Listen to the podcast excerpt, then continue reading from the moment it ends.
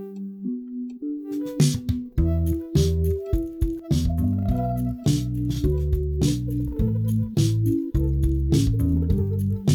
welcome to LSAT Boss. I'm your host, Shauna Ginsberg. Back with me again is the lovely Trudell Perret. Hi, everyone. Hi, Shauna.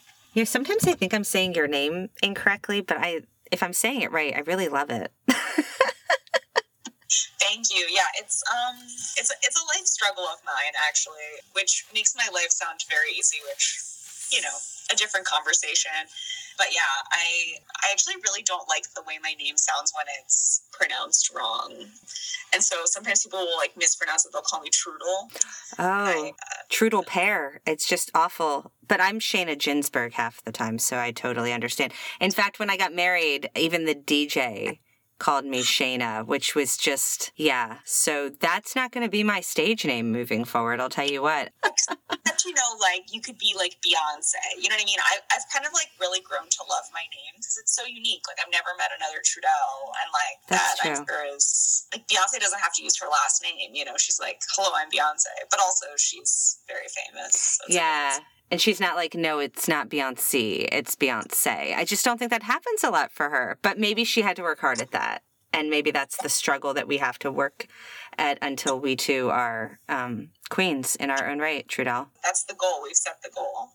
Well, thanks everybody for joining us again. I'm excited for today's episode, but I'm excited for all episodes that's why I do what I do. And today's inferences, which I actually think is the backbone of all things related to logical reasoning. And I say that because it's literally in the index of the logic book that I use to develop this curriculum. So I guess it's not actually the backbone, it's not the binding, but it's the appendix, right? It's right there at the end. And all of these inference rules are sitting there waiting for you to learn them, but they're hidden in the back of this book that nobody ever looks at except for me. And I make sure everybody knows what's on that page because what's on that page is like the algorithm for every single question that you will see. In fact, it's probably been the algorithm to develop a lot of the questions you see, even that aren't inference questions if I wasn't Jewish and I could get a tattoo, I tell everybody my tattoo would be my favorite inference rule, which is modus tollendo ponens. Let me just say that one more time. Modus tollendo ponens. Yeah, I want to like wrap that thing around my ankle. And it's one of my favorite rules. I only there's only really 3 that you need to know. A couple of them are very intuitive, but we're going to teach you those 3 today and we're also going to tackle a couple really important kind of international and test expansive mythbusters today, which have come up since I've been working with some more global and uh, West Coast students too. So let's get back to these inference rules because I love them. And I feel like Trudell is just so excited to be back talking about these inference rules. excited to be here, Shauna. LSAT knowledge. Yeah, LSAT knowledge is great because it's life knowledge too. You know, the only thing that you can't do is take the process of elimination strategies and start treating your friends that way. You can't eliminate people when you find something quote unquote wrong with them, but you sure as heck can do that with a wrong answer. So we have to be careful.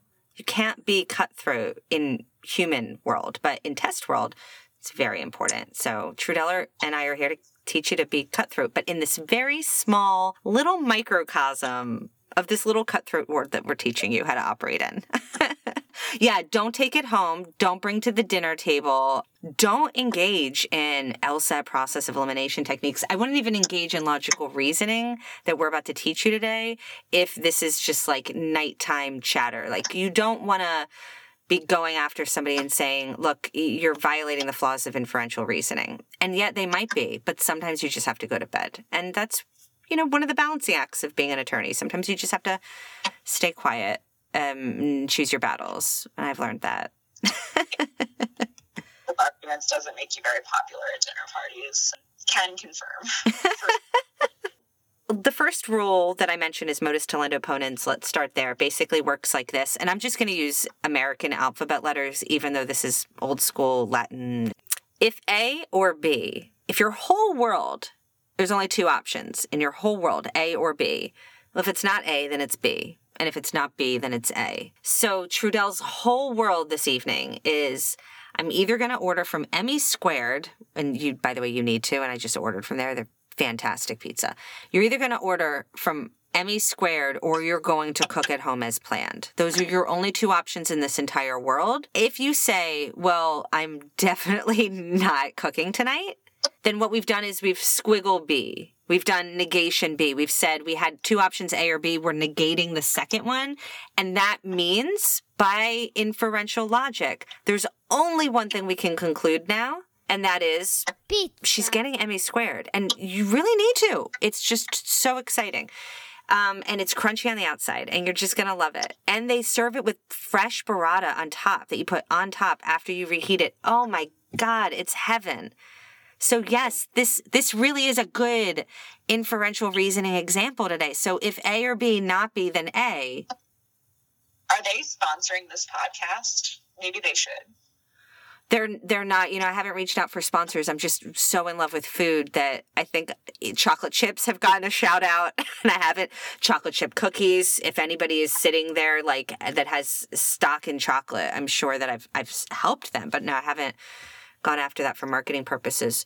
Um, so, modus tollendo ponens, who doesn't like it? In a world where you have limited options, if it's not one, it's the other. In a world where if you're limited to three options, if it's not C and B, then it's got to be A. And you don't get to think outside that box. You don't have to say, well, what if they don't want to show up and make a decision? What if this person's ambivalent? That is not what's going on here. Okay. So, modus tollendo ponens is the first one. The conclusion that we reached is the inference. Okay, so you would see a premise if A or B. You'd see a premise that says Trudell only has two options tonight. She is either getting Emmy squared or she is cooking from home. Turns out she is not in the mood for cooking this evening. It's definitely not going to happen. Therefore, blank, you're asked to fill in the blank. That's an inference question. If you if it doesn't say therefore blank, instead it says if all of the following is true, which of the following must be true? Which of the following, which of these answer choices must be true?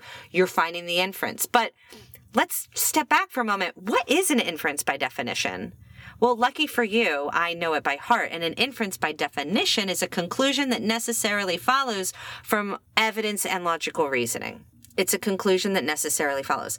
So it's a lot like what a conclusion is. In fact, it's got the word conclusion in it, which means, drum roll please, inference is a conclusion. What does that actually mean then? It means you can apply the Y test to the answer choices and only one of them would have an answer. Inferences are conclusions. Ugh, I love that knowledge bomb. And it's um, kind of useful backwards too, right? Like when we're thinking about the structure of a question, very often, even non inference or I would say non inference questions and quotes, right? Because as we've talked about, inferences are very important elsewhere. Touche. Um, in non inference questions, you know, you're looking at essentially a set of bad inferences, right? And you're trying to f- pick them apart, figure them out. Oh yeah, that's that's a really interesting way of saying that, right? Because a bad inference is something that doesn't have enough reasoning behind it, doesn't have enough evidence to substantiate it. So if you don't like the inferential reasoning, you might say, I don't know, strengthen it. Or if you find that it's pretty weak and it's a weakening question, you might, you know, play around with that gap and instead weaken it which I like to think about as taking like a new railroad track and inserting it in right after the premises. And now it goes off in a different direction as opposed to, you know, the conclusion it was headed in. So modus tollendo ponens, yeah, you'll see this everywhere. When we do parallel the reasoning, you'll see your modus tollendo ponens and it will literally turn on the right answer. It'll be not B or not A. Like if the if it's the world of you only have two options A or B and if it's not B then it's A. The wrong answers will go, well if it's not A then it's B and they'll reverse it. That will literally be the difference between them. So modus tollendo ponens. All right. Modus ponens is the next one. This one, a lot of people hear about it in a form called the law of syllogism, which is actually a couple modus ponens kind of tacked on one after the next. Modus ponens is it just works like this. Let's say we say if Trudell is hungry, then she'll get Emmy squared. And it turns out Trudell in fact is hungry. So what can we infer or I'll just throw it in there. What could we conclude? And again, as I said, since there are these rules, since there's this algorithm in place, modus ponens says the rule is if A then B, A therefore B. That's the rule. So going back to our example, if Trudell is hungry, then she'll get Emmy squared. Trudell is hungry, therefore what? There's only one option. Modus ponens tells us she has to get Emmy squared. Like, how many ways can I use inferential reasoning to make Trudell order pizza? I think that's the real question tonight. Pizza. I think we should keep going and find out. Um, I'm very excited about this concept. Okay. It involves favorite things. Yeah. And- Um, you mean logic and pizza? Pizza. yes. Okay, I just was I just wanted to confirm. So therefore, if you only have two favorite things, logic and pizza, if we're not talking about logic, then what must we talking about? Pizza. Then you're inferring that I only talk about things that I'm interested in. Sometimes I talk about things that I'm not interested in. I don't care. wow, well you just turned that on its head. But for those of you listening, if we weren't talking about pizza, we're talking about logic. If we're not talking about logic, we're talking about pizza in this very narrow, narrow world. Let's go to my third rule. It's called modus tollens. Modus tollens. This one's really similar to modus ponens. You can even hear the first word is the same, that Latin word. So modus ponens works like this. If A then B, see, same start. If A then B, not B, therefore not A. So if Trudell is hungry, then she will get Emmy squared. She didn't just get Emmy squared. So what can we conclude? Only one thing. We can infer she must not be hungry yet. Because if she was hungry, see how the cycle continues? If she was hungry, she'd get Emmy squared, but since she didn't get Emmy squared, then she must not be hungry. And that, a lot of people learn, is something called the contrapositive, but that misses the point. The contrapositive says that if you saw something that said, if A, then B, the contrapositive of that, which is a, another logical inference that can follow from if A, then B, is if not B, then not A. In other words, if, if the effect does not actually happen, then the condition that set it up must have not happened. And that is logical and it flows from inferential rules. But when you're doing inference questions, knowing that there's this contra- theoretical contrapositive doesn't really help much because you have to find a premise that says if A, then B. And you have to find another premise that negates B not B. That's how we say it. And if you don't have those two things, then you don't have modus tollens. And if you have those two things, you got to finish the inference by saying, oh, well, then not A. And do you see why contrapositive kind of misses the point? Because it expects this level of completion. But using inferences is something that you need to do to problem solve on inference questions. And you have to find the parts of the inference rules. Not all of them will be there. You have to finish it. Okay, let's move into a myth buster. Myth international students are not eligible to test with accommodations. Trudell, now you and I were already talking about this earlier. So I'm very excited to bust this myth because, again, I'm learning something new today. Yeah. So it doesn't matter where you're living. I work with students in Brazil, in Poland, in Hong Kong, and not every country views accommodations the same way that America does. And a lot of countries don't have any laws to protect against disability discrimination and things like that. So don't worry because the only regulations that matter are the ones that LSAC requires to complete the application paperwork. And your doctor or medical provider might be really, really green to this system, meaning he or she might not know how it all works. But that's why I do what I do with my accommodation service so that I can help you prepare your paperwork, provide instructions to your medical provider, counselor, psychiatrist, psychologist, wherever you are in the world. And we can complete that paperwork and get you the accommodations that you deserve which will be really helpful if you're going to an American law school in particular or a Canadian law school, because having that paperwork in place means that there will be more evidence to support ongoing accommodations for you in the future. All right. There's one more myth that we want to bust today. It's just a short one, and it's one that you probably wouldn't expect, but myth, it's just as easy to get accommodations for the GRE as it is for the LSAT.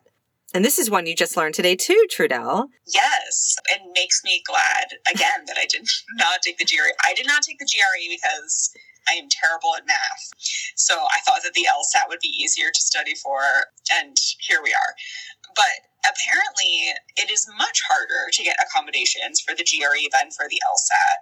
So, and why is that, Shauna? Can you explain a little bit more about the process or anything? Well, if I had 100,000 future attorneys threatening to sue me for disability discrimination, I think that I might change my tune about whether or not I wanted to challenge the legitimacy of doctor notes and things like that. I also think lawyers are very meticulous, and so therefore future lawyers are. So they're probably better at following instructions and therefore not getting their paperwork rejected for really basic reasons. But there's something bigger going on, in my opinion, um, and I'm glad I have that pl- this platform to discuss it.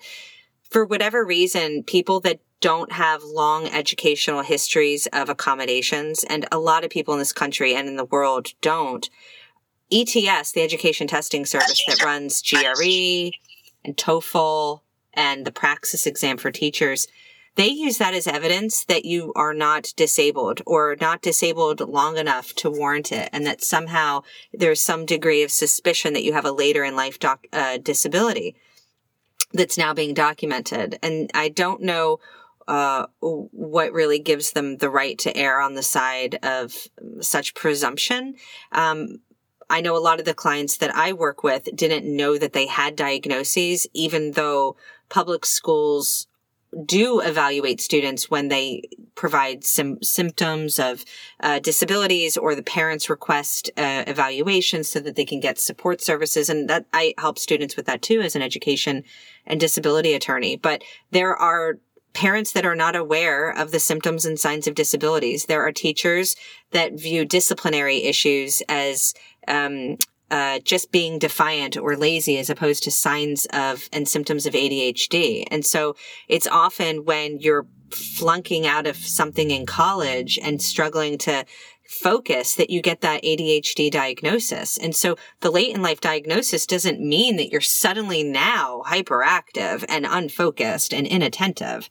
It means that you've always struggled with it, but nobody ever supported you in the way that you probably needed. And so it's never too late. It just means that it requires an increased degree of support and documentation under this increased scrutiny that ETS will give you.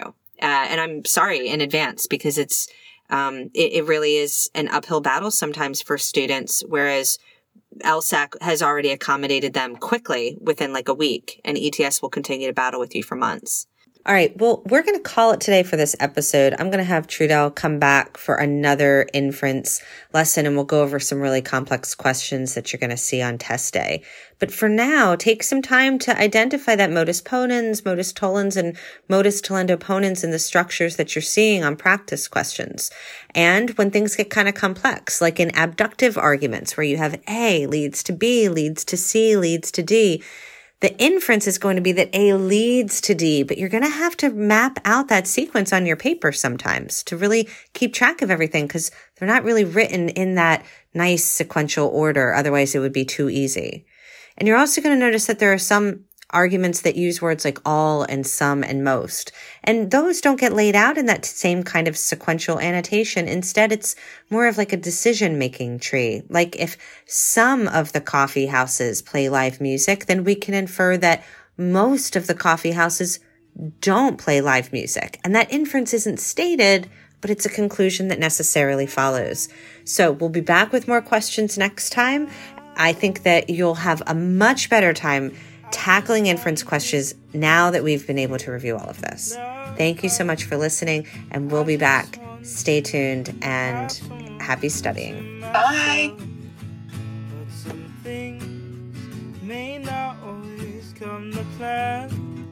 Sometimes I don't know what to do.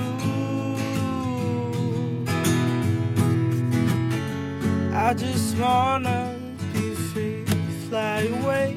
Birds and bees fly through the trees. Right by you, you by me. Everything you can leave to me. In the world of like This podcast has been brought to you by Ginsberg Advanced Tutoring. Find us on the web at www.ginsbergadvancedtutoring.com.